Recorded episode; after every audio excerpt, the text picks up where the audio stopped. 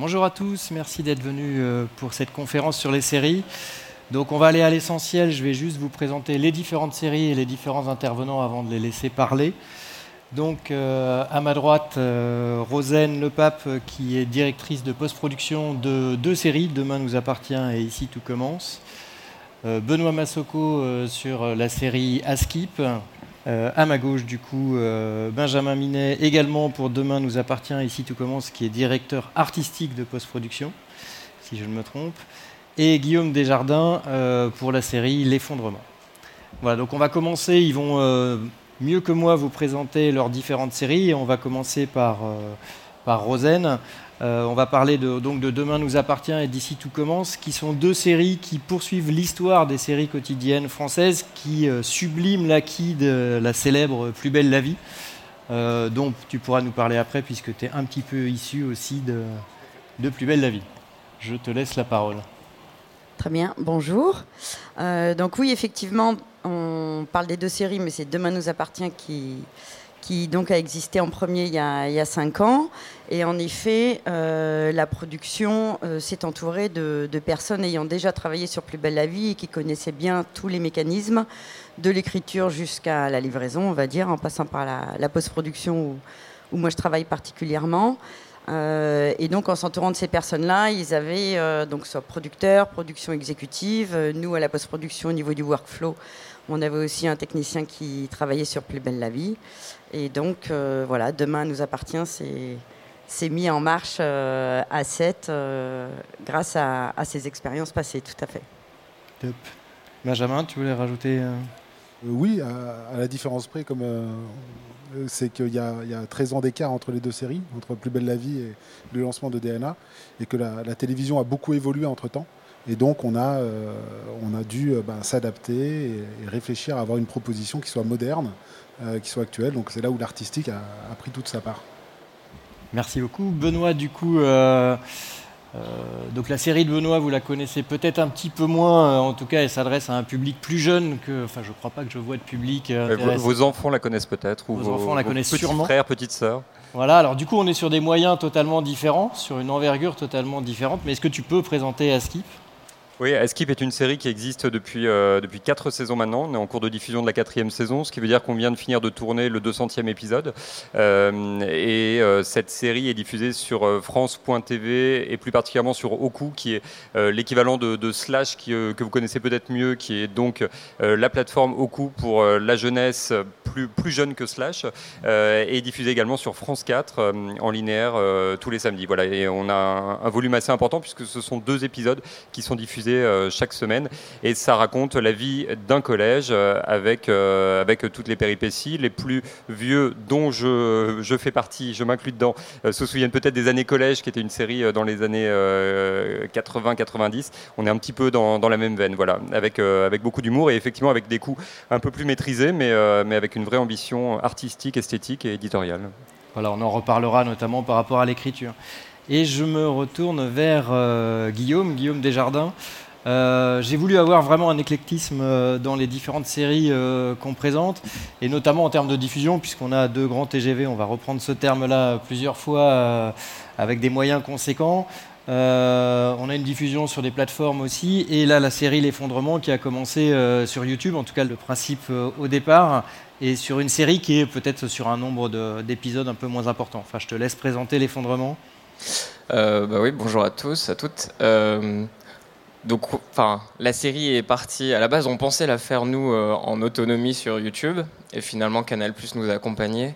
Donc, c'est une série de 8 épisodes de 20 minutes chacun, où chaque épisode est un plan séquence.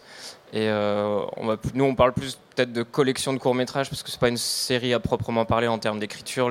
C'est vraiment des histoires différentes pour chaque épisode. Euh, et, voilà, on a eu la chance d'être accompagné par Canal Plus décalé. Et du coup, ça a été diffusé à la fois, c'était notre condition, à la fois sur YouTube et sur euh, l'antenne de Canal. D'accord. Donc effectivement, je peux peut-être rappeler que tu as aussi une chaîne YouTube euh, dédiée à la vidéo pour ceux qui veulent apprendre la vidéo parmi vous. Peut-être oui, rappeler le nom de la chaîne? Oui, donc il y a Les Parasites, où c'est une chaîne qu'on a à plusieurs, qui, où on diffuse nos courts-métrages de fiction, nos fictions. Et euh, à côté, j'ai une chaîne personnelle qui s'appelle Rouge Vert Bleu, où là, je donne des conseils à la création vidéo et je fais des interviews aussi de, de personnes que, que j'admire et qui peuvent donner des conseils aussi. Voilà. Très bien. Donc pour pouvoir rentrer dans le vif du sujet, on va parler un petit peu d'écriture. et parmi les différentes personnes, alors vous, êtes tous, vous avez tous la possibilité de parler d'écriture, mais je pense que Benoît, tu as différentes casquettes, notamment celle de producteur et de réalisateur d'Askip, et que l'écriture sur Askip euh, peut être un petit peu particulière, un jeu euh, assez délicat.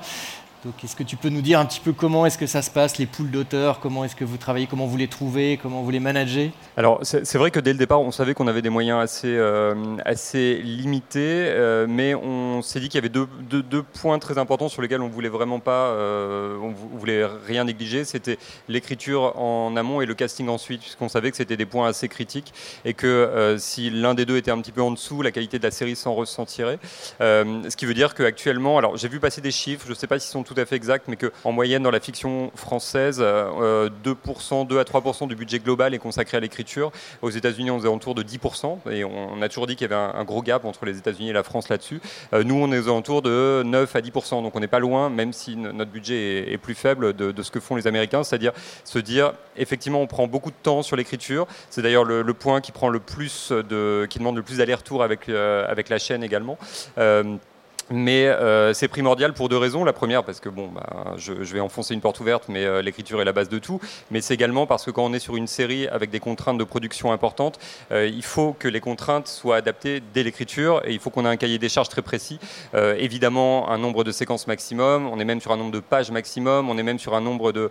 Là, on introduit un nombre de, personnages maximum par séquence pour limiter le, nombre d'axes éventuellement. mais c'est un cadre qui est très précis. Alors, je vais pas vous faire tout les contraintes que, nos pauvres scénaristes ont à, subir parce que sinon c'est vraiment très large. Mais, euh, mais en revanche, ce enfin, c'est un cadre assez structuré qui nous permet justement de sortir du cadre de temps en temps et de faire comme on l'a fait euh, récemment, par exemple, un épisode euh, hommage aux comédies musicales de Jacques Demy où tout l'épisode est chanté, dansé, chorégraphié, qui nous permet de faire des épisodes spéciaux comme un épisode qui va être diffusé cette semaine à Verdun, par exemple, en mode voyage scolaire.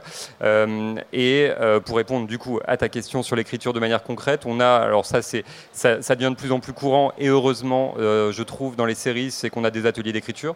C'est-à-dire qu'on n'a pas. Euh, je suis pas moi dans une cave en train d'écrire euh, en mode nouvelle vague tous mes épisodes un par un. on a, on a en ce moment, au moment où je vous parle d'ailleurs, six auteurs qui sont en train de travailler avec deux directeurs, directrices, directeurs d'écriture qui chapeautent l'ensemble. on commence par une première étape qui sont les, les, les pitchs et les grandes arches de chacun de nos personnages, sachant qu'on a trois intrigues par épisode. On a des épisodes de 13 minutes, mais il y a quand même trois intrigues, ce qui permet d'avoir un rythme assez soutenu. Euh, euh, et, donc on a à la fois une vision sur la saison qu'on établit dès le départ, et puis une vision épisode par épisode qu'on fait valider par la chaîne, puis qui partent en écriture pour une première version, puis une deuxième version, puis une euh, xème version. voilà. Et seulement au bout de toutes ces étapes, on peut partir en tournage. Top. Alors du coup, on a parlé d'écriture, tu parles de tournage. De l'autre côté, il y a la post-production. Euh, il y a deux métiers, effectivement, euh, et tu peux prendre le micro entre les deux, euh, qui, sont justement, qui font la passerelle entre la production, l'écriture et la post-production. Donc notamment ton, métier de directeur de post-production. Est-ce que tu peux nous expliquer ce que c'est? On ne voit pas forcément directement ce que, quels sont tâches Oui, oui, non, non, mais dans les grandes lignes, effectivement, on a, euh, à partir du tournage, donc avant ça, il y a eu effectivement toute l'écriture, les validations avec la chaîne, les allers-retours, etc. Je rebondis juste sur ce que tu disais par rapport à l'écriture et donc aux contraintes qu'ils ont. Pour vous donner un exemple sur euh, Demain nous appartient, on a un studio et on a tous les décors extérieurs. Ça fait trois équipes. Et il faut effectivement qu'à l'écriture, il y ait un tiers qui soit écrit pour tous les décors de studio et deux tiers pour les décors extérieurs. Sinon, on ne rentre pas le nombre de séquences voulues et utiles par jour. Donc à toutes les étapes, que ce soit l'écriture, la production, le tournage et la post-production, on sort un épisode par jour sur chaque série. Et euh, à partir du tournage, en fait, on a huit semaines jusqu'à la diff. Donc le tournage à 10 jours pour 10 épisodes. Et nous, derrière, on a 4 semaines et on livre deux semaines avant euh, TF1. Pendant trois ans, on n'était qu'à sept semaines au lieu de huit. Mais depuis qu'on a rentré ici, tout commence. On a demandé gentiment à la post-production si on pouvait avoir une semaine de rab en plus, au cas où il y a un couac sur une, série ou une autre, que je puisse basculer des techniciens d'une série à l'autre pour, euh, voilà, pour plus ou moins de, d'épisodes particulièrement exceptionnels qui pourraient prendre plus de temps. Mais ça, c'est voilà, la grande architecture et organisation globale. Alors, toi, tu es directrice de post-production et Benjamin, tu es directeur artistique de post-production. C'est-à-dire que tu chapotes la partie artistique. C'est ça. C'est-à-dire que, enfin, moi, mon rôle, c'est donc de, valider l'ensemble des étapes artistiques. Donc, ça passe euh, par le, montage.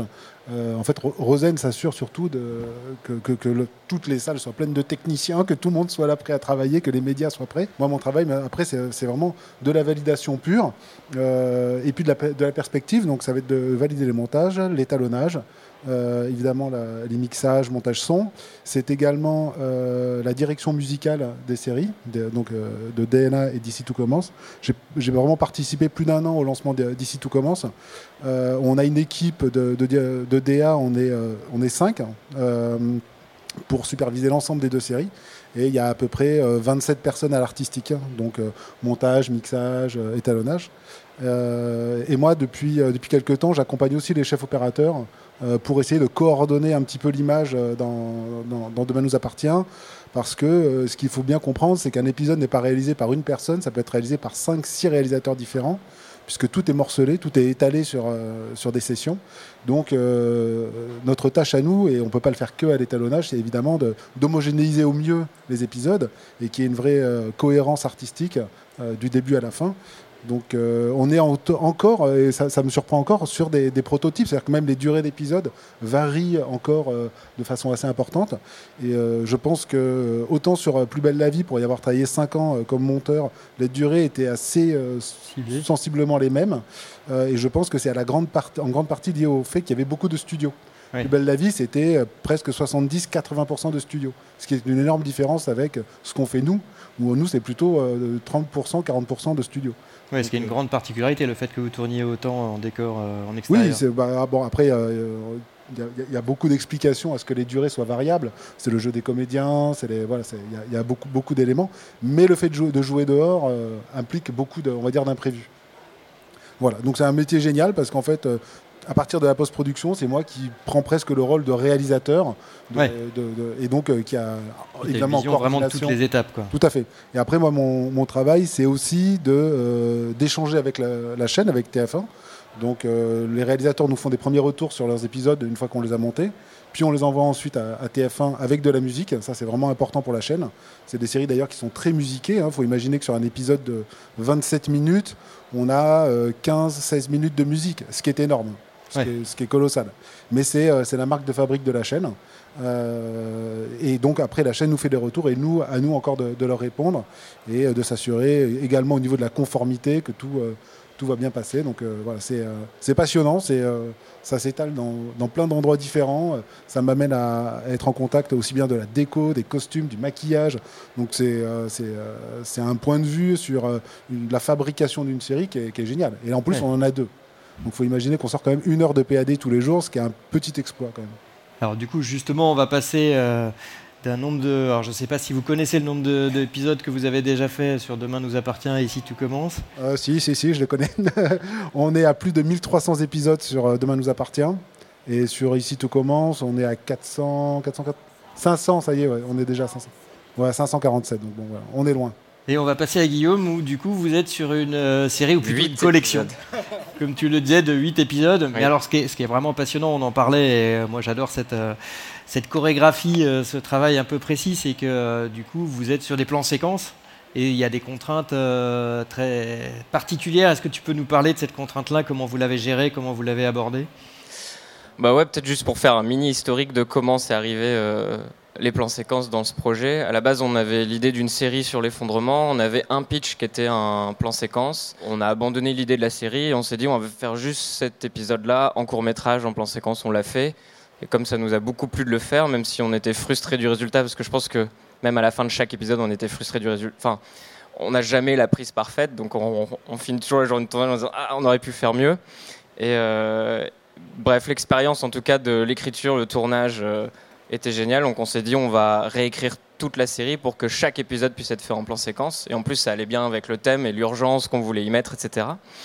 Et, euh, et voilà. du coup dès l'écriture en fait le plan séquence est hyper exigeant Ça change tout euh, en écriture Bah oui, parce qu'il n'y a pas d'ellipse, on n'a pas le droit à l'ellipse. euh, il faut forcément, il y a, enfin, on veut pas que le spectateur s'ennuie, donc du coup, on fait tout pour que il y a un tic-tac. Enfin, on fait tout pour qu'il y ait une urgence pour, sur chaque épisode.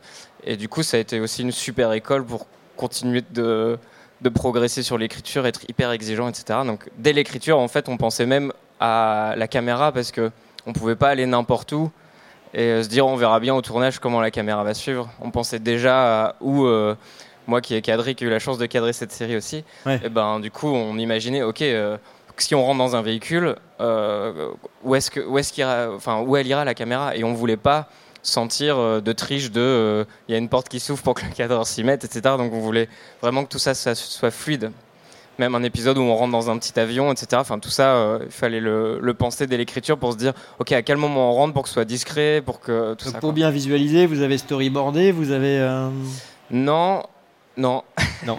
non, mais euh, on, on a, euh, on a fait le, le repérage aussi était hyper Ouais. exigeant parce que là, on pouvait pas non plus tricher sur euh, ah bah la cuisine on la prend là et puis la salle de bain là, même si on n'a pas de cuisine ni de salle de bain dans, dans nos films, mais pour, enfin, on peut pas, on est obligé d'avoir un décor qui correspond vraiment Ouais. à ce qu'on a écrit et puis où les temps de trajet sont réduits. On voulait pas que les temps de trajet soient juste du temps d'attente pour le spectateur de bon bah il marche, c'est chiant. Donc même dans les trajets, on pensait à l'écriture qu'il fallait qu'il se passe des choses quoi, que ce soit Ouais, dialogues est ou qu'il y ait une tension déjà mise en place, etc. Et euh, donc ouais, c'était. Et c'est quoi les ça. contraintes alors du coup? J'imagine euh, vous avez répété énormément euh, pour faire tous ces plans séquences. euh. Ouais, pas assez. Mais, euh, mais en fait, dès le repérage, on filmait. Enfin, à chaque fois, je filmais avec mon smartphone et on se testait le plan dans le décor. Et, D'accord. donc- et après, on a fait ce que nous, on a appelé des pré-shots. Donc, on répétait le plan sans les comédiens, avec des techniciens et euh, des membres de l'équipe. Et, euh, et en fait, on testait le plan et c'est à partir de là où je commençais euh, à chercher le cadre. Et après, on pouvait en rediscuter avec euh, Jérémy Bernard et Bastien Ghetto, avec qui j'ai coécrit et co-réalisé. Et on- même si sur le scénario, on avait des points clés de bon bah là forcément il faudra qu'on ait un plan très large de la situation, là il faudra qu'on soit très serré, mais sinon on, on était, li- enfin on s'était laissé cette liberté d'improviser aussi sur le moment. Et, euh, Pour, vous restiez sur une même optique, vous changiez pas de valeur de Non. focale. hein. non, on était au 24 mm pendant tout, sauf l'épisode de Lille où là on est sur un voilier et du coup le 24 mm était trop serré parce que euh, je suis assis dans un- une annexe, donc un tout petit bateau. Et euh, j'ai la comédienne qui est à cette distance-là, voire plus près. Et du coup, j'aurais eu que des très gros plans si j'étais au 24. Donc euh, là, on était au 11 mm, mais on a croppé en 14 mm parce que je savais que j'allais galérer à cadrer. Donc je voulais pouvoir euh, Ouais. euh, rezoomer dans l'image et corriger mon plan. Quoi. On a évoqué une problématique aussi, enfin, je crois que c'est Benjamin euh, qui avait souligné le fait que sur un projet comme ça, le, le son doit être une galère euh, monstrueuse. Comment vous avez... euh, Bah, on a été très bien accompagnés, mais oui, pour moi, le plus gros des défis, c'était le son. Euh, et on a eu la chance de bosser avec, euh, au mixage aussi avec le studio Obsidienne, qui nous a conseillé euh, des, des chefs opérateurs son. Et, et ouais, il y avait forcément minimum deux perchman par épisode, euh, voire un assistant en plus qui pouvait être dans le coffre des voitures, des choses comme ça, quand on prenait des véhicules. Enfin, ouais, non, c'était toute une orga, euh, évidemment, et plein de HF de partout, euh, des antennes et tout. Et, Ouais. et voilà. Top. Mais après, ouais, juste si tu veux en parler plus sur le plan séquence, après, on avait toute une, euh, quand même une mécanique de top, enfin nous on appelait ça les tops, Ouais. mais en gros de lancement pour le rythme. Et ça, par exemple, c'était Jérémy qui était responsable du rythme finalement des, des plans séquences, qui avait un retour vidéo et qui, avec euh, un Toki, pouvait lancer les différentes actions pour que les choses arrivent à temps, etc. Donc il y avait toute une mécanique comme ça euh, à mettre en place. On avait des plans dessinés. Et le fait d'avoir fait des pré-shots et de pouvoir les envoyer aux comédiens en disant voyez le trajet, voyez où vous serez à tel moment, etc., permettait qu'ils commencent à apprendre la chorégraphie avant même qu'on soit sur le, sur le tournage, parce qu'en fait, on n'avait qu'une journée de répétition et une journée de tournage par épisode. Ah oui. Donc c'était très court. Enfin, sauf les épisodes qui étaient trichés, où là, on avait deux jours de tournage parce qu'on découpait le truc en deux. Ou Ah, alors, C'était prévu qu'il y ait des épisodes qui soient donc pas des vrais il plans. y en a qu'un qui a, été, qui a eu deux jours de tournage, c'est l'aérodrome, parce qu'on commence dans une, euh, dans une villa et on finit dans un aérodrome, on n'a pas trouvé euh, les deux décors côte à côte, donc il y a un, un Ouais. cut caché dans le trajet.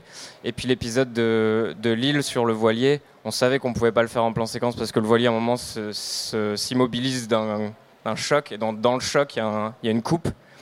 Donc là, on avait trois jours de tournage. Au final, on a fait, euh, je crois qu'il y a 11 coupes sur ce, même plus. Alors j'ai une autre question qui me vient et je me permets de la poser maintenant. Euh, du coup, de, de- de- toutes les méthodes que vous avez mises en place, vous les avez euh, trouvées sur des manuels. Il y a le manuel du plan séquence ou vous avez inventé euh... Ouais, on a improvisé, je sais pas trop.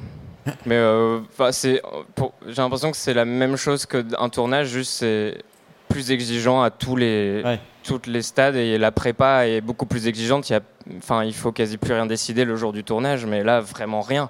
Enfin, il y a, enfin on pourra pas rajouter des choses. ouais, du coup, non, il y a une exigence supplémentaire qui est ouf, Super mais qui est génial en tant que cinéaste parce que pour une fois, on vit le film en même temps qu'on le tourne, alors que d'habitude, on découpe tout et en fait, on vit des morceaux de morceaux de morceaux. C'est ça, là, la, chorégraphie. Peut être ému pendant le film, pendant qu'on filme. Donc, euh, non, c'était fort. Plus que metteur en scène, vous êtes chorégraphe de votre film, quoi. bah ouais, avec les comédiens et tout, mais il y a, y a, un vrai truc qui se passe. Euh, et ouais, il y a une énergie de dingue. Et surtout, toute l'équipe est mobilisée pour ce. Tout le monde peut faire foirer le plan du coup, euh, c'est, enfin, tout le monde est, fier quelque part du défi qu'on se lance et de l'exploit qu'on peut faire. Et du coup, non, il y a une énergie de dingue. Et c'est la première fois où il y a un Perchman qui est venu me voir à la fin qui m'a dit c'était mon meilleur tournage. donc, euh, c'était cool. Alors, on va continuer sur la fabrication. Et donc ça, c'est vous qui m'avez donné le terme, hein, c'est pas moi qui l'ai inventé, mais vous nous parlez du petit train de la, fabrication, c'était ça, oui, c'est ça. Donc euh, qu'est-ce que c'est que ce petit train de la fabrication où on va pouvoir construire autour des arches narratives euh, les séries, en fait? Oui, tout à fait. pour les arches narratives en particulier, euh, Benjamin saura peut-être mieux les expliquer, parce qu'effectivement, il y a trois arches aussi. Et euh, elle se déroule sur entre 10 et 15 épisodes à peu près. Mais je laisserai Benjamin en parler plus spécifiquement. Pour revenir, euh, comme tu disais, sur euh, le petit train, entre guillemets, pour ce qui est juste de la post-production, donc on a un pool à peu près de 160 techniciens qui se relayent pour bosser sur les deux séries. Donc par semaine, on est une quarantaine, inclus l'équipe artistique, on est 40 personnes. Il y a entre 4 et 5 monteurs images par série. Et après, comme on doit sortir un épisode par jour, un montage son, un montage musique, un mixage, un étalonnage, tout ça fait, eux font pardon, un épisode par jour. Euh, ouais, et par rapport au train, oui, donc euh, montage image, c'est ça que je voulais dire. Donc on a toute l'équipe technique euh, au départ avec. Alors c'est très millimétré évidemment parce que c'est deux TGV. Euh, donc au départ, en, une journée, donc on intègre, on backup, on transcode, on, synchronise une journée de tournage euh, par série. Directement derrière, on passe au montage image, puis montage musique, c'est là qu'on présente à la chaîne. Et après, on a des, étapes évidemment d'effets spéciaux, de, de conformité, etc., pour arriver au montage son, mixage et étalonnage. Et, on voit vos images en même temps euh, pendant que tu parles. Alors on parlait des arches narratives, oui, tu. Euh, euh, oui, alors en deux mots sur les arches. En gros, bah, l'enjeu d'une quotidienne, c'est que bah, le spectateur revienne. Donc on sait que sur une semaine de cinq jours, un spectateur assidu va suivre deux à trois épisodes. Il y a quelques personnes qui regardent tout, mais c'est surtout deux trois épisodes. Donc il faut que, le, spectateur, déjà quand il arrive, il comprenne où il remet les pieds. Donc on apporte un soin très particulier euh, au résumé. C'est-à-dire que le résumé doit être compréhensible par quelqu'un qui n'a pas vu la série depuis 4-5 épisodes. C'est hyper important. Donc on va se focaliser sur des choses euh, assez simples qui sont ou l'arche A, l'arche B, l'arche C. Donc c'est vraiment le ABC. Le A, c'est la grande arche. C'est-à-dire ça va être la grande histoire qu'on va raconter peut-être sur 3, 4, 5, 6 semaines. Ça peut, ça peut prendre assez... Euh, généralement, on va dire l'intrigue policière c'est rarement, autre chose. La B, c'est une arche qui va tenir généralement sur une semaine, qui va, euh, par exemple prendre une famille, prendre un groupe, euh, les jeunes, quelque chose comme ça. Et puis on va avoir la C qui va concerner une personne, sans doute une journée, maximum deux jours. Et donc toutes ces arches s'entremêlent les unes les autres, permettant aux spectateurs d'avoir toujours envie de terminer une histoire quand une autre a déjà commencé. Ça, c'est la recette. Mais j'invente rien, c'est dans toutes les quotidiennes pareil. Voilà. Mais effectivement, ça, fait partie des, euh, des, trucs euh, des quotidiennes qui, euh, qui rendent bah, voilà, des histoires attachantes, les personnages attachants, l'envie de se concentrer sur un personnage sur qui on n'avait pas fait encore de zoom, donc on s'intéresse à un personnage qui, a priori était secondaire. donc c'est aussi une façon de rentrer dans le collectif, le familial et le particulier, qui est très efficace, parce que du coup, tout le monde s'y retrouve. Du coup, sur Askip, vous avez peut-être moins ce fonctionnement en arche, mais vous avez quand même un, procédé qui est le, tournage en bloc. Parce que du coup, il y a une contrainte dont tu nous as parlé pendant la préparation, c'est la contrainte du fait que vous travaillez au sein d'un collège et que du coup, bah, tu vas le dire mieux que moi, mais qu'il y a des contraintes de tournage forcément liées au collège. Oui, on a. Euh, en fait, c'est une double contrainte. D'un côté, on, d'un côté, effectivement, on tourne dans un collège qui en fait est un lycée dans la vraie vie, qu'on a rebaptisé Collège François Truffaut. Et, euh, la deuxième contrainte, c'est qu'on tourne avec énormément de, de, comédiens qui sont encore euh, scolarisés. Donc, par définition, bah, ils, ne sont disponibles que pendant les vacances. ce qui fait qu'on a dû. La, chaîne avait envie de tourner dans le sud, parce qu'on nous demande souvent pourquoi on a tourné à 7 et si c'est un lien avec Demain nous appartient, alors que pas du tout. C'est un pur hasard, puisque on voulait tourner dans le sud pour des raisons de, lumière, notamment parce qu'on n'utilise aucune lumière artificielle. Euh, on est en, lumière naturelle absolument tout le temps. Et, euh, et donc, il fallait qu'on ait une zone scolaire qui corresponde à la zone parisienne, puisqu'on savait qu'on aurait beaucoup de comédiens euh, qui viendraient de Paris. même si on a lancé casting dans toute la France, mais évidemment, ils sont majoritairement à Paris. Ce qui fait que hum, ça a donné la zone de Toulouse-Montpellier. Toulouse étant un petit peu plus inaccessible quand on veut faire des allers-retours assez permanents sur un tournage, ça a donné la zone de Montpellier. On a fait un repérage et on est arrivé sur, euh, sur ce collège, euh, lycée, qui donc est à 7. Et effectivement, la contrainte, euh, c'est que les vacances scolaires arrivent beaucoup trop régulièrement. Je n'étais pas de cet avis quand j'étais quand j'étais au collège, mais maintenant, toutes les six semaines, c'est vrai que pour nous, en termes de tournage, ça veut dire que c'est un rythme euh, d'écriture qui fait que euh, on est obligé d'être prêt évidemment très en amont pour la préparation de, tournage. Euh, et en plus contrairement à Demain nous appartient où ici tout commence nous on n'est pas un feuilleton on est vraiment une série. Ce qui veut dire que comme son nom l'indique ben, on a moins le côté feuilletonnant. On a des épisodes majoritairement bouclés donc il y a un début et une fin sur la plupart des intrigues de nos épisodes. Ce qui ne facilite pas du tout la vie parce que ça demande à avoir à chaque fois d'autant plus de repérage de lieux d'accessoires de, de personnages. Et comme on trouvait qu'on n'avait pas assez de contraintes et qu'on voulait s'en rajouter un petit peu, on tourne en double plateau. C'est-à-dire que sur euh, le, si vous venez nous rendre visite, vous vous rendrez compte que sur le collège dans la cour, vous avez un épisode qui se tourne et, et 30 mètres plus loin dans la cantine, il y a un deuxième épisode qui se tourne avec une autre équipe. Ce qui veut dire que par définition, nos comédiens ayant la mauvaise idée de ne pas avoir le don d'ubiquité, on est obligé dès l'écriture d'anticiper que, euh, ben, dans l'épisode 12, il va y avoir tel comédien et dans le 13, qui est tourné le même jour, ce seront évidemment pas les mêmes. Euh, et toutes ces euh, contraintes d'écriture font qu'effectivement on se retrouve sur le tournage à devoir la plupart du temps jongler entre une tonne d'imprévus. Euh, mais on s'en sort, dans la joie et dans la bonne humeur surtout. Cette contrainte de double plateau, c'est parce que sur le temps des vacances, sinon vous n'auriez pas assez de temps pour écrire, euh, pour filmer tous les épisodes? Oui, enfin il y a deux raisons. Il y a une raison financière, hein, on va pas se mentir, qui était que effectivement ça nous permettait de, de, à la marge, mais quand même de faire des économies sur, euh, sur certains postes et surtout sur l'occupation du lieu. Et puis, et puis effectivement, enfin il y, a, y a des vacances trop souvent, mais il n'y a pas assez de vacances dans l'année. et du coup, on ne on pourrait pas sortir le volume de 66 épisodes, même si on tourne un épisode par jour euh, et par équipe, ce serait compliqué de faire mieux que ça. Ouais. Parfait.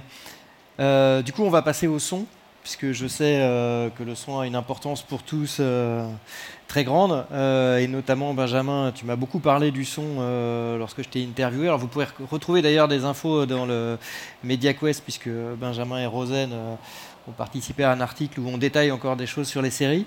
et donc, tu nous tu m'as parlé euh, de l'importance de la musique et du son. Est-ce que tu peux nous dire un petit peu comment est-ce que c'est traité, notamment euh, euh, par rapport à ce qui se fait sur le tournage Qu'est-ce que vous captez au tournage Et après, sur le traitement du son, les équipes de traitement du son, mixage, mixage musique, etc. alors, sur la partie plateau, techniquement, je ne suis pas hyper fort, mais par contre, en gros, nous, au mixage, on veut absolument récupérer tous les HF. Ça nous permet vraiment d'avoir une présence comédien. De, euh, mais je dirais que le mix, c'est quand même majoritairement les perches pour avoir de belles acoustiques. Sur DNA, en fait, la, problématique, sur, DNA, on a à peu près 120 décors euh, tournants. Donc euh, les acoustiques naturellement sont changeantes. On est dehors, on est dans une salle de classe, on est donc ça, ça fonctionne assez bien. Sur ici tout commence, on est sur un château et j'ai envie de dire tout se ressemblait un petit peu. Euh, donc on a vraiment poussé les curseurs un peu à l'américaine euh, pour que euh, chaque acoustique de chaque pièce soit très identifiante. C'est-à-dire que la cuisine va vraiment briller, pas comme une cathédrale, mais on, pousse les curseurs assez loin, ce qui permet de ne pas créer une lassitude au niveau du son. Donc ça, c'est vraiment purement du mixage et du traitement des voix. Les C'est les effets que vous rajoutez en post-prod. c'est ça, c'est vraiment de comment on va percevoir la voix dans la pièce. Euh, ça reste de la télévision, donc euh, on a besoin d'avoir un montage son qui est assez efficace. Euh, on, a des ambiances qui sont très travaillées, comme on est sur des décors très récurrents, euh, on peut se payer le luxe de, travailler des ambiances sur plus de 20 minutes, alors que voilà, si on va trois fois au commissariat, par exemple dans, Demain nous appartient, bah, il faut trois passages différents. Si on entend toujours le même téléphone sonner, on n'en peut plus quoi. Même nous, on n'en peut plus. donc, euh, donc voilà, il y a un gros travail au niveau du son et, on est allé même jusqu'à hiérarchiser les pistes par, par couleur pour se dire, bah voilà, si on, veut vraiment sortir l'extérieur, il y a un seul potard à toucher, euh, c'est l'extérieur du commissariat qu'on entend. Euh, Je, reste sur cet exemple, mais c'est assez marquant pour, euh, pour créer toujours une dynamique au son, pour qu'on soit jamais lassé d'écouter les ambiances.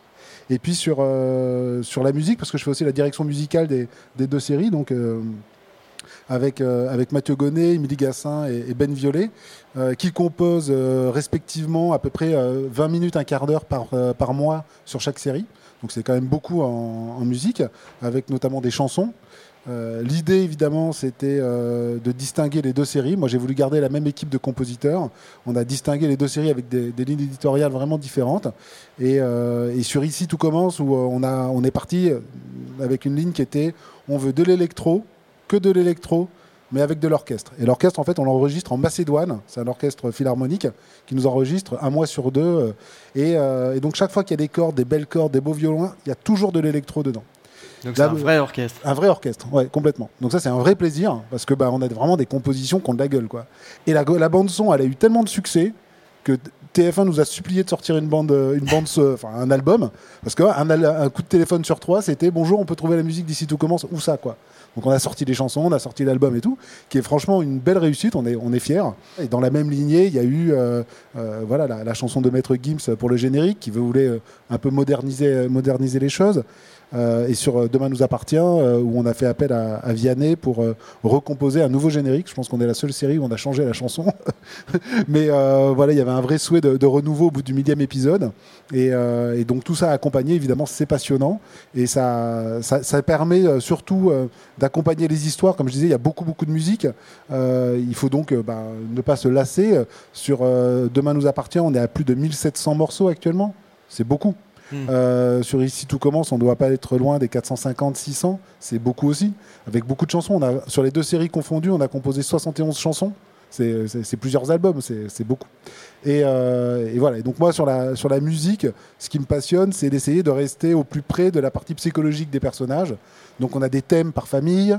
On a par exemple pour le commissariat des, euh, des morceaux qui ont, vraiment des couleurs et euh, je dirais même des, un univers musical à part pour que dès la première note, on sait si on arrive à l'hôpital, au commissariat, euh, chez les Delcourt, euh, et idem euh, sur Ici tout commence avec voilà, une, vraie couleur. Il y a le thème du château, il y a le thème du méchant, et les gens sont passionnés par ça. Ils veulent trouver le thème du méchant. C'est vraiment très identifiant pour, pour nos personnages et pour nos histoires. Top. Du coup, Rosen, toi qui connais bien les équipes, tu peux nous dire sur le son combien il y a de, en parallèle de, personnes à travailler sur le son, sur la post-prod, enfin sur le mixage son, mixage musique Oui, en monteur son, il y a, ils sont sept monteurs son à se relayer.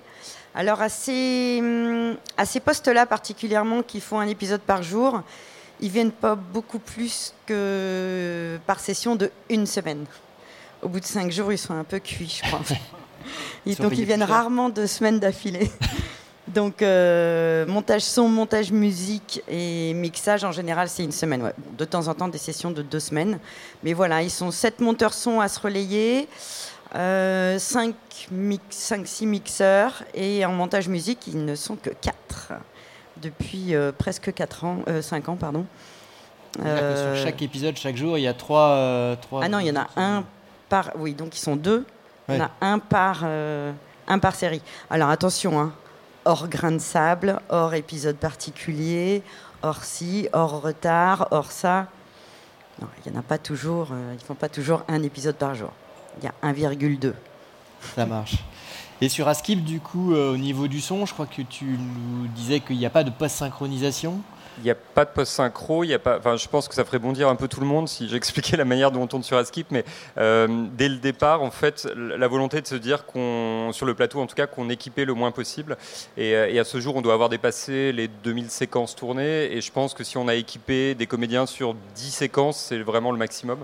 Euh, parce équipé, que tu veux dire de HF De HF, pardon, équipé de HF, euh, et tout est fait à la perche, euh, ce qui nécessite évidemment un, un casting d'ingé son extrêmement polyvalent, et la plupart de nos ingé sons ont tourné à la fois sur de la fiction, mais aussi sur du documentaire, et ils ont l'habitude du coup d'aller choper, sachant que Askip est un, ce qu'on appelle un mockumentary, donc vous savez c'est un vrai faux documentaire comme The Office ou Modern Family, et du coup au départ on assumait totalement le, le côté même au départ, euh, on commençait à tourner, le chef-op n'avait pas lu le scénario et je lui demandais même de ne pas regarder la répète pour qu'il se laisse surprendre par les mouvements et qu'il aille chercher euh, des choses comme on l'aurait fait naturellement en documentaire. Euh, et c'était pareil pour le son. on a gommé de plus en plus le côté documentaire pour aller vers une fiction un peu plus classique, ce qui est un peu la démarche normale, à part sur The Office, mais des, documentaries. Et, du coup, maintenant, on s'est un peu plus professionnalisé, donc il y a plus de répétitions. Mais c'est vrai qu'on garde cette idée d'avoir quelqu'un qui perche tout le temps, ce qui nous permet permet d'aller beaucoup plus vite, évidemment, sur l'enchaînement des séquences, mais également, euh, c'est un peu ce que, ce que tu disais tout à l'heure, Guillaume, sur euh, le, le, fait que tout le monde est mobilisé sur, sur, euh, sur une séquence et que tout le monde a envie de réussir. Et c'est un vrai défi pour les ingé de se dire, bah, celle-ci, je vais, je vais y arriver. Alors évidemment, si à un moment, on a, on a un, un, personnage qui est 200 mètres plus loin et qui hurle quelque chose, là, on va l'équiper, mais, mais c'est, là encore, c'est anticipé dès l'écriture, donc c'est vraiment à la marge, bien sûr. Ok. Je vais rebondir par rapport à ce que tu disais en post-synchronisation. C'est vrai que quand on parle de séries quotidiennes, on ne peut pas se le permettre en fait. C'est tout simple, on ne peut pas se le permettre. Donc du coup, euh, on demande effectivement une exigence dès le tournage et ils le savent et ils font tout ce qu'ils peuvent pour, euh, pour que ce soit le plus propre possible. Mais je pense que c'est le poste le plus, celui qui prend le plus de temps au final. Parce que sur un tournage en extérieur, en tournant 6 euh, ou 9 séquences dans ta journée. Il y a des travaux, il y a une voiture qui passe, on est sur les quais à 7, il y a les bateaux. Enfin, ils n'ont pas le choix et de toute façon, il est hors de question de refaire des prises juste parce qu'il y avait un problème de son. Donc, parce qu'apparemment, le son, c'est pas grave, on verra ça en post-prod. Donc, effectivement, on voit beaucoup ça en post-prod et c'est vraiment le poste qui a, où il y a le plus de personnel, où il faut très souvent rattraper euh, voilà, les, contraintes et les soucis qu'ils ont pu avoir au tournage. Ils n'y peuvent rien, mais effectivement. Euh, donc en termes de post-synchro, ben, on évite au maximum aussi, mais c'est souvent, c'est pas qu'un, euh, c'est pas qu'un problème de, d'argent, c'est surtout un problème de temps. Mmh. Et à part des, on va repasser au montage pour repasser les comédiens en off pour leur faire effectivement une petite post-synchro, mais en off, donc pas de problème de labial. En cabine speak qu'on a au studio, il n'y en a qu'une et il n'y aura jamais le logiciel mosaïque parce que sinon on va commencer à en faire toute la journée. Et voilà, si on commence à avoir tellement de moyens techniques à disposition, plus enfin voilà, on verra vraiment tout ça en post-prod on, non, on n'a pas le temps on ne peut pas se le permettre. Donc euh, c'est vraiment à titre euh, exceptionnel pour des gros soucis ou des tournages aussi exceptionnels pour des épisodes euh, prime time ou autres, que là on va faire appel à un prestataire extérieur si besoin pour refaire une porte synchro complète d'une séquence ou deux. Ok, tu voulais rajouter Juste pour l'anecdote concernant le son et de, la joie de tourner dans un, dans un lieu euh, réel, euh, les lycées et les collèges ont la particularité d'avoir euh, tous leurs travaux effectués pendant les vacances, donc ce qui est un bonheur. Et, on arrivé un jour et on n'était pas au courant qu'ils étaient en train de refaire la moitié de la cour, donc ce qui était un, bruit pas possible. Et on s'est dit, bah, soit on fait tout en post-synchro et on savait que c'était pas possible, soit on fait des sons seuls des travaux qu'on va ajouter sur tout l'épisode. Et on a rajouté des répliques et c'est même devenu une intrigue avec le principal qui arrive en disant, mais j'en peux plus de ces travaux toute l'année, c'est insupportable. Euh, et, voilà comment on a réussi à justifier, euh, voilà, et qu'on a fait contre mauvaise fortune bon cœur. Parfait. Alors du coup, pendant la préparation, vous me parlez, on, a parlé beaucoup de la qualité de l'image. Euh, forcément, alors du coup, les outils maintenant sont à les outils du cinéma, de la série sont les mêmes. Enfin, on va dire que maintenant c'est les mêmes caméras. Mais pour rechercher cette évolution qualitative de l'image et du son, est-ce que il y a des méthodes particulières? Est-ce que c'est les, mêmes méthodes par rapport à un unitaire de fiction ou est-ce que c'est des méthodes différentes? Euh, Est-ce que vous pouvez nous parler de la qualité Peut-être Benjamin, tu veux commencer euh? Euh, Oui, en fait, quand on a lancé Ici tout commence, TF1 nous a dit on avait carte blanche en fait pour faire l'image qu'on voulait. Donc il y a Stéphane Sanson et Rodolphe Séraphine qui ont, fait une proposition, qu'on a accompagné à l'étalonnage, parce que encore une fois, il faut que toute la chaîne de post-production pu- puisse suivre, avec des optiques Pancro qui, qui donnaient vraiment une image particulière à, ce lieu. Euh, et immédiatement, quand on a vu les premières images d'ici tout commence, on s'est dit euh, demain nous appartient, va, prendre un coup de vieux, il faut qu'on imagine quelque chose. Donc on, m'a demandé de, voilà, de réfléchir et de revenir avec une proposition. Et je suis allé chercher euh, Antoine Monod, qui est le chef-op qui a fait la dernière saison du Bureau des légendes, qui avait, je trouve, euh, upgradé la série. Euh, avec une image euh, plus douce, euh, qui accompagnait aussi des comédiennes qui étaient quand même assez âgées sur, sur cette saison-là. Et je me suis dit, il y a, des bonnes choses à aller prendre. Je l'ai contacté par bonheur, il habite à côté. Il est au lac du Salagousse, qui est quand même incroyable. Et on a pris, on a pris le temps de proposer en fait un changement des optiques sur, sur Demain nous appartient. Et on est parti sur toute une gamme de Leica. Donc on a fait des tests, on a fait des tournages tests avec euh, comparaison des optiques, comparaison des filtres. Et Peut-être euh, dire sur quelle caméra vous travaillez quand même euh, on est sur des Alexa et Ami- Amira, ouais. Donc Amira Mini. Donc ça, ça crée déjà une différence un peu à l'image. Mais euh, on voulait vraiment euh, rendre ce côté doux euh, au pot, parce qu'encore une fois, bah, tout se tourne très très vite.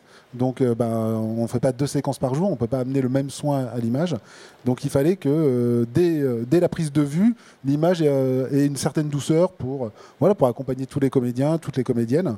Et le résultat est assez bluffant, c'est-à-dire qu'on se retrouve avec une image euh, qu'on n'a pas l'habitude de voir euh, sur, sur des séries, sur, euh, sur- encore moins sur des quotidiennes.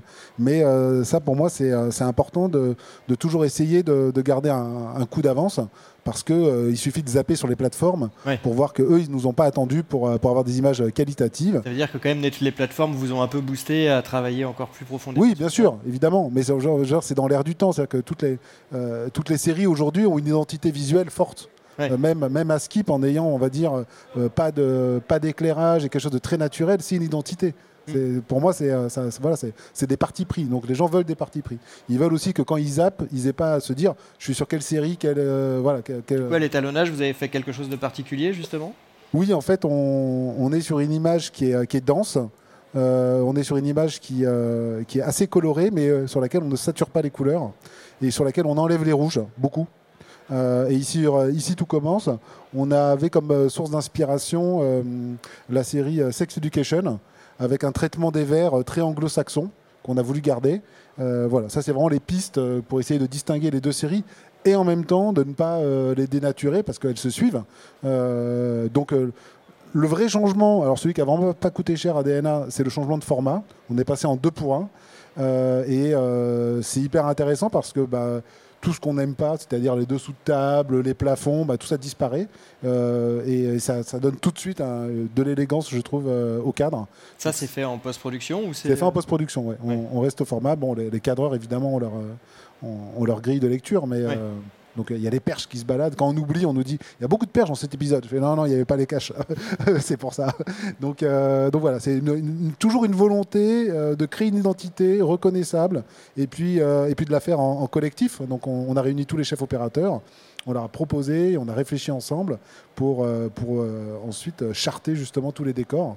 Donc euh, voilà, ça c'est- la partie passionnante, c'est que ce ne sont pas du tout des, des séries qui sont euh, inscrites euh, dans le marbre, tout est tout perpétuellement en mouvement, Ouais. avec des, des gens qui sont toujours passionnés, qui ont toujours envie, en plus de, voilà, de faire évoluer la série à tous les postes, que ce soit la post-production, le plateau, tout le monde peut, peut espérer en tout cas faire progresser la série, ça c'est formidable. Très bien.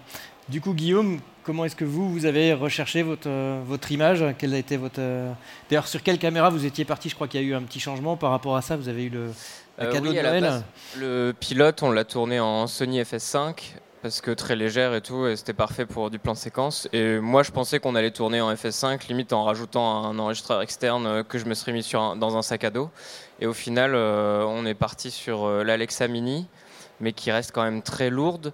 Euh, pour faire des plans séquences de 20 minutes euh, à l'épaule euh, et en plus moi j'aime pas enfin je voulais pas qu'elle se repose sur mon épaule parce que des fois je cours et tout et j'ai besoin enfin je veux pouvoir l'amener loin de mon corps et, et limite mes bras font amortisseur quoi mais je veux pouvoir être ultra mobile Et auto Steadicam.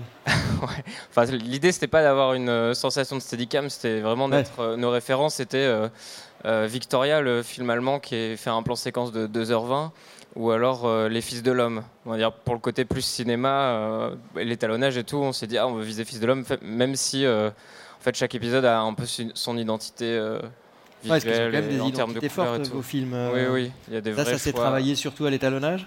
oui, mais il y avait en fait la chef-op Clémence Plaquet avait déjà réfléchi à des panels de couleurs par épisode. Elle avait cinq couleurs par épisode et elle a essayé de, de faire respecter ça sur les accessoires, sur, sur les, les costumes, surtout. Ouais. ouais. Et après, ils ont, et après, ils ont, joué avec ça aussi à l'étalonnage. Ouais. Voilà. Et Benoît, toi, du coup, par rapport à la, au travail de l'image, qu'est-ce que tu peux nous dire sur Askip? Euh, nous, on tourne en Amira, euh, ce qui est donc le même capteur que, que l'Alexa, euh, et ce qui nous permet, encore une fois, en, ayant le parti pris de ne pas avoir de lumière artificielle, d'avoir d'avoir des, très jolies peaux, de pouvoir avoir vraiment une espèce de, douceur à l'image. Contrairement à vous, derrière, nous, on sature les couleurs, hein, ce qui est une, une vraie volonté aussi, à la fois parce qu'on est à destination d'un public adolescent et qui euh, potentiellement euh, peut avoir ces références-là, effectivement, notamment sur les plateformes. Et puis parce qu'aussi, on aborde beaucoup, beaucoup de, de thèmes un peu lourds. Dans un même épisode, il va y avoir une intrigue comédie, mais il va y avoir une intrigue principale qui va être toujours sociétale, où on va parler d'homophobie, où on va parler de, harcèlement, où on va parler de plein de choses très joyeuses. Et, on voulait vraiment avoir un, un, écran qui soit plutôt, plutôt chaleureux. Et en plus, la volonté de la chaîne, et dans le cahier des charges, il y avait la demande de, d'avoir une résolution en fin d'épisode, puisqu'on est vers un public assez jeune et qu'on ne voulait pas les laisser sur le euh, eh oui, tu vas peut-être te faire harceler, tant pis pour toi. Et donc, il fallait vraiment qu'on puisse ouvrir vers quelque chose de positif. Et, et du coup, il fallait que la, couleur et que l'étalo suivent ça. Euh, après, il y a des vraies contraintes. Euh, on a fait une scène dans un gymnase il y a quelques mois où, euh, arrivé dans le gymnase, on s'est rendu compte qu'ils avaient changé les lumières. tout, était, tout était vert à l'image. Et on est heureux dans ces cas-là d'avoir une très bonne étalonneuse qui fait un très bon boulot derrière. Mais encore une fois, ça fait partie des choses qui, quand on vient de l'univers, notamment du court-métrage, et où on est obligé de s'adapter en permanence, moi, c'est quelque chose que j'aime assez et qui plaît même à des gens qui ont eu un parcours beaucoup plus classique, avec beaucoup plus de moyens par le passé. Euh, mon chef-op, par exemple, a l'habitude de faire notamment des défilés de mode où il a évidemment euh, à peu près 100 fois plus de moyens que pour la série. Et, c'est l'équilibre des deux, en vrai, qui, qui apporte euh, quelque chose d'agréable. Parfait. Pour finir, avant qu'on prenne les questions euh, du public, euh, vous m'avez tous dit à chaque fois que ce qui était génial, c'est que vous aviez une grande famille autour de vous. Est-ce que vous pouvez parler un peu de cette famille, euh, du nombre de personnes qu'il y a autour euh, Comment est-ce que vous faites pour les choyer Pour, que, pour peut-être qu'ils ne s'endorment pas non plus, parce que c'est une quotidienne, donc ça doit être compliqué de faire en sorte qu'il y ait toujours cette niaque euh, présente euh, alors oui, avec Roselle, on a, on a une équipe euh, qu'on qu soigne, euh, mais surtout en fait, c'est euh, une équipe à qui euh, on, on, donne un vrai espace de liberté. C'est-à-dire que la, la, quotidienne est, loin justement euh, d'être à ce point formatée. On, on, donne tellement à voir à la chaîne en, validation que finalement on peut, s'autoriser quelques excentricités. Euh, L'autre jour, j'ai une, étale, une monteuse pardon, qui monte une séquence avec deux personnages qui s'embrassent et elle a eu l'initiative d'aller chercher des vieilles séquences où ces deux personnes se rencontraient pour faire un vrai flashback. C'était pas écrit, c'était pas prévu, mais voilà, on, favorise vraiment ce genre d'initiative. Euh, on valorise évidemment toutes les toutes les toutes les prises, euh, enfin toutes les initiatives. Après, on est là pour les arbitrer, mais euh, mais je trouve que c'est hyper important que euh, le lieu sur lequel quelqu'un travaille soit un lieu dans lequel il puisse non seulement se réaliser, être entendu. Euh, être un peu challengé aussi, ça c'est important, euh, et, dans lequel on prend plaisir euh, à, voilà, à participer à un projet parce que tout le monde, pour moi l'esprit d'équipe est très important, c'est-à-dire quelqu'un qui, qui, serait excellent mais qui n'aurait aucun esprit d'équipe ne peut pas ne peut pas intégrer l'équipe, ça ne marche pas. Voilà, on a besoin de gens qui sont très autonomes, qui sont extrêmement rigoureux, autonomes parce que bah, le montage finalement se fait à 95% tout seul, mais c'est pareil pour le mixeur, en fait, il n'y a que l'étape de validation, donc ils vont devoir prendre des initiatives, vont devoir penser comme un réalisateur. Donc euh, les, les, gens qui sont très habitués à être toujours accompagnés par un réalisateur sont parfois un peu paumés. Il y en a qui s'en sortent, bon, il y en a qui euh, restent un peu ouais. perdus. Euh, mais voilà, donc c'est chaque poste a vraiment besoin de prendre des initiatives, de faire des propositions. Et moi, je leur dis souvent, bah, si tu sais pas, fais-nous deux, trois propositions et puis on, on, verra ça ensemble. Donc, euh, je crois que ça, c'est vraiment apprécié. Et puis, c'est vrai que on est dans des milieux, surtout en post-production, on n'est pas habitué à se croiser. C'est-à-dire que les monteurs travaillent deux, trois sur une série, puis deux, trois sur... On se croise dans des grandes structures euh, euh, comme on peut voir à Paris. Mais là, il y a des gens qui, qui, se connaissaient de nom et qui se rencontrent pour la première fois. Donc, c'est quand même dingue. Qu'on travaille sur des mêmes projets ou des choses comme ça. Oui, je vais juste rajouter une petite couche, c'est que c'est vrai que c'est bon nous, euh, oui, l'équipe est extra, ils ont l'air d'être contents de venir et de revenir, mais on a aussi cette chance, c'est qu'on est à côté de la production aussi. Alors c'est marrant, j'avais une conférence cloud tout à l'heure. Bah, c'est bien joli le cloud, mais c'est tellement mieux quand on se voit en vrai et quand on peut se parler et que c'est très humain. Et il est très humain ce site parce que toute la production est là. Donc on se croise au déjeuner et le monteur musique va aller parler à un assistant réa qui lui-même va croiser un régisseur et, et du coup la post-prod n'est pas dans son petit dans son cloud. Euh, et je crois que ça, ça ajoute aussi euh, beaucoup de, dynamisme à toutes les équipes en fait. Je crois qu'il y, a une méthode que tu as utilisée qui est intéressante aussi. Euh, tu, nous parlais de la cantine par rapport à, ta série Oui, alors c'est à la fois un détail et en même temps c'est effectivement assez révélateur de, l'esprit de la série. C'est qu'on a tenu sur le tournage à ce que euh, toutes les équipes mangent à la même cantine. Alors ça peut vous surprendre euh, pour ceux qui n'ont pas l'habitude de la fiction, mais d'habitude il y a plusieurs cantines. Euh, et c'est-à-dire que les figurants mangent avec les techniciens, qui mangent avec les comédiens et tout le monde se mélange. Et ça permet évidemment, mais ça c'est une règle universelle, de dénouer pas mal de tensions quand, tension il peut y avoir. Ça permet de comprendre un petit peu les, les postes des uns des autres. Et c'est vrai que nous ça a été, ça a été assez essentiel parce que moi, je me rendais bien compte, puisque je suis à toutes les étapes de, l'écriture jusqu'à la post-production, euh, que tout le monde était engagé avec à peu près la même énergie euh, sur, sur la série, mais, euh, mais les gens, évidemment, eux, c'est très cloisonné, donc ils s'en rendaient pas compte. Et dès la première saison, on a décidé de, de faire très très régulièrement, plusieurs fois dans l'année, des rencontres où bah, les monteurs vont parler avec les comédiens, qui vont parler avec les ingé et ils vont se moquer gentiment en disant, dis donc, là, tu m'as pas facilité la vie avec telle prise, et là, avec tes cadres et tout ça. Et ça donne vraiment, effectivement, un esprit de famille. Et moi, je sais que alors ce n'est pas uniquement parce que je suis contrôle fric, mais, euh, mais je participe à tous les entretiens d'embauche, même, pour les, euh, même pour les stagiaires. Euh, c'est pas pour vérifier des compétences, c'est plus pour vérifier si les gens ont une énergie commune et, faire en sorte que le casting, pas des comédiens, mais de l'ensemble de l'équipe, va coïncider dans une, dans une envie commune. Et c'est vrai que maintenant, euh, j'ai la chance de bosser avec des gens formidables, et notamment Juliette Barry à l'écriture et Mathieu Gouni, Damien Labbé qui est directeur de post-prod, qui sont deux postes essentiels, l'écriture et la post-production, et c'est évidemment la production sur le tournage, mais c'est un je pense que c'est essentiel quand on travaille sur des séries qui ont un rythme aussi soutenu et qui sont euh, tellement gourmandes en énergie euh, physique et psychique euh, de, travailler effectivement dans, cette ambiance-là. Et les gens reviennent depuis la saison 1, donc c'est plutôt bon signe. Top.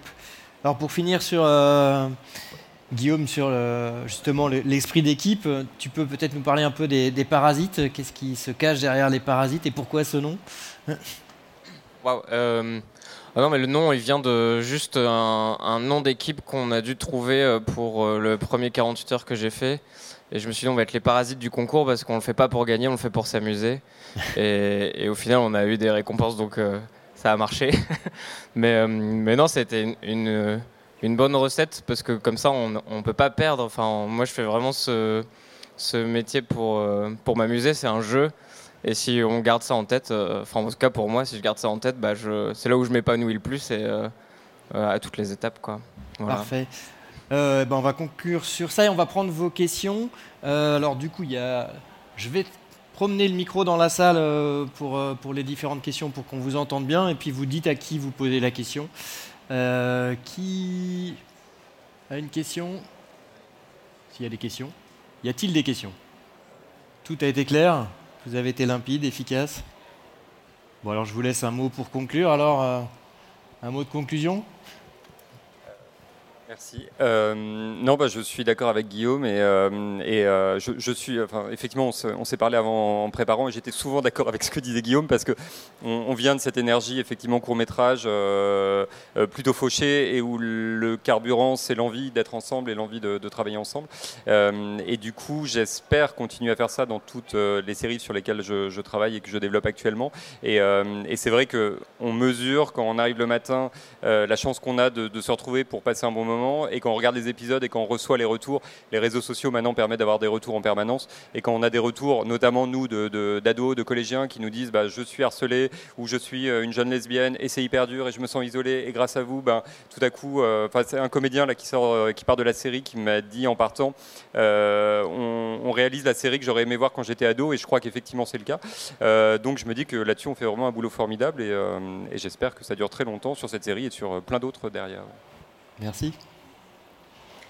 Oui, ben pour l'énergie, euh, c'est vrai que ça peut faire peur. Une, quotidienne, alors euh, plus belle c'était 18 ans, nous c'est que 5 ans et, et 2 ans pour ITC. Mais euh, moi qui ai beaucoup beaucoup travaillé sur des unitaires de long métrage, quand je suis arrivée sur cette série, je me suis dit mais mais dans six mois, je m'en vais, je vais m'ennuyer à mourir. J'ai jamais fait plus de quatre mois, euh, ça, ça va jamais aller. Et en fait, euh, pas du tout. Et apparemment pour les techniciens qui y participent non plus, parce qu'effectivement, euh, bah, déjà les histoires, bah, elles évoluent. Donc, on s'intéresse aussi à ça, on en rit, on en commente, etc. Et, finalement, non, les épisodes ne se ressemblent pas, les histoires non plus, les réalisateurs changent, enfin voilà, ça tourne, ça. C'est très, très dynamique et non, je me suis toujours pas ennuyé en tout cas. Top. Euh, oui, bah, moi je trouve que c'est une chance dans le sud de la France d'avoir autant de séries qui s'installent. Hein parce que bah il y a des vies qui sont qui sont transformées, des gens qui viennent, qui déménagent. Il y a quand même un aimant autour de 7 malgré ce que tu dis, il doit y avoir un truc, non euh C'est dingue, c'est dingue le nombre de séries qu'il y a à 7. Les séries Netflix, donc euh, c'est super parce que ça change des vies. Moi, ça m'a permis de retourner dans le sud, mais il y a plein de gens qui retournent dans le sud et qui euh, se décentralisent de Paris, donc c'est possible, ça existe. Et ça, juste déjà rien que pour ça, c'est déjà formidable, quoi. Super. Bah, c'est clair que ça fait rêver votre euh, déjà d'avoir pu créer un pôle en dehors de Paris et puis quand vous décrivez l'écosystème et tout avec les gens qui se croisent, les studios de post-prod et tout, enfin tout à côté, c'est un peu ce qu'on essaye de créer à notre petite échelle avec une association qu'on a montée l'atelier 7 où on a on a créé en fait euh, le projet c'est de monter des résidences démocratiques de création audiovisuelle comme on les a appelées. L'idée c'est que c'est basé sur les écoles démocratiques donc c'est des c'est des alternatives à l'école, dans le sens où c'est avant tout des lieux où il y a tout le matériel pour faire et il n'y a pas de professeur ni de programme. Donc les gens viennent pour euh, s'auto-former, pour se rencontrer, pour faire des projets ensemble. Et pour l'instant, on a fait deux résidences d'un mois, une en juillet 2020, une en juillet 2021. Euh, de façon paritaire. On avait une sélection pour euh, avoir autant de filles que de garçons. Et ça a super bien marché. En un mois, les 22 personnes ont fait plus de 30 projets. Le mois d'après, on avait 24 personnes. Il y a eu 40 projets qui sont sortis. Et, euh, comme on avait peur que les gens s'ennuient, on avait prévu aussi des masterclass de professionnels, etc., qu'on a toutes filmées, si vous voulez les voir. Elles sont à prix libre sur Internet, sur masterclass.atelier-7.org. Euh, et, voilà. Et c'est vrai qu'on a maintenant, on fait une pause cette année. On n'a pas fait de résidence, mais le projet, c'est de trouver un lieu en dehors de Paris, bon, peut-être en Ile-de-France parce qu'on veut rester accessible par rapport à Paris, mais un peu paumé pour, euh, bah, pour prendre l'air et puis pour essayer de monter ce, lieu de bah, d'échange, de rencontre, euh, de création, d'apprentissage et, peut-être aussi de pépinière accessible, de bureaux pas chers pour justement avoir accès à des moyens de production un peu cool et voilà et faire ce qu'on aime. Parfait. En, en finissant par faire ce qu'on aime, on ne peut que bien finir cette conférence. Merci beaucoup à tous, c'était passionnant. J'espère que ça vous a plu.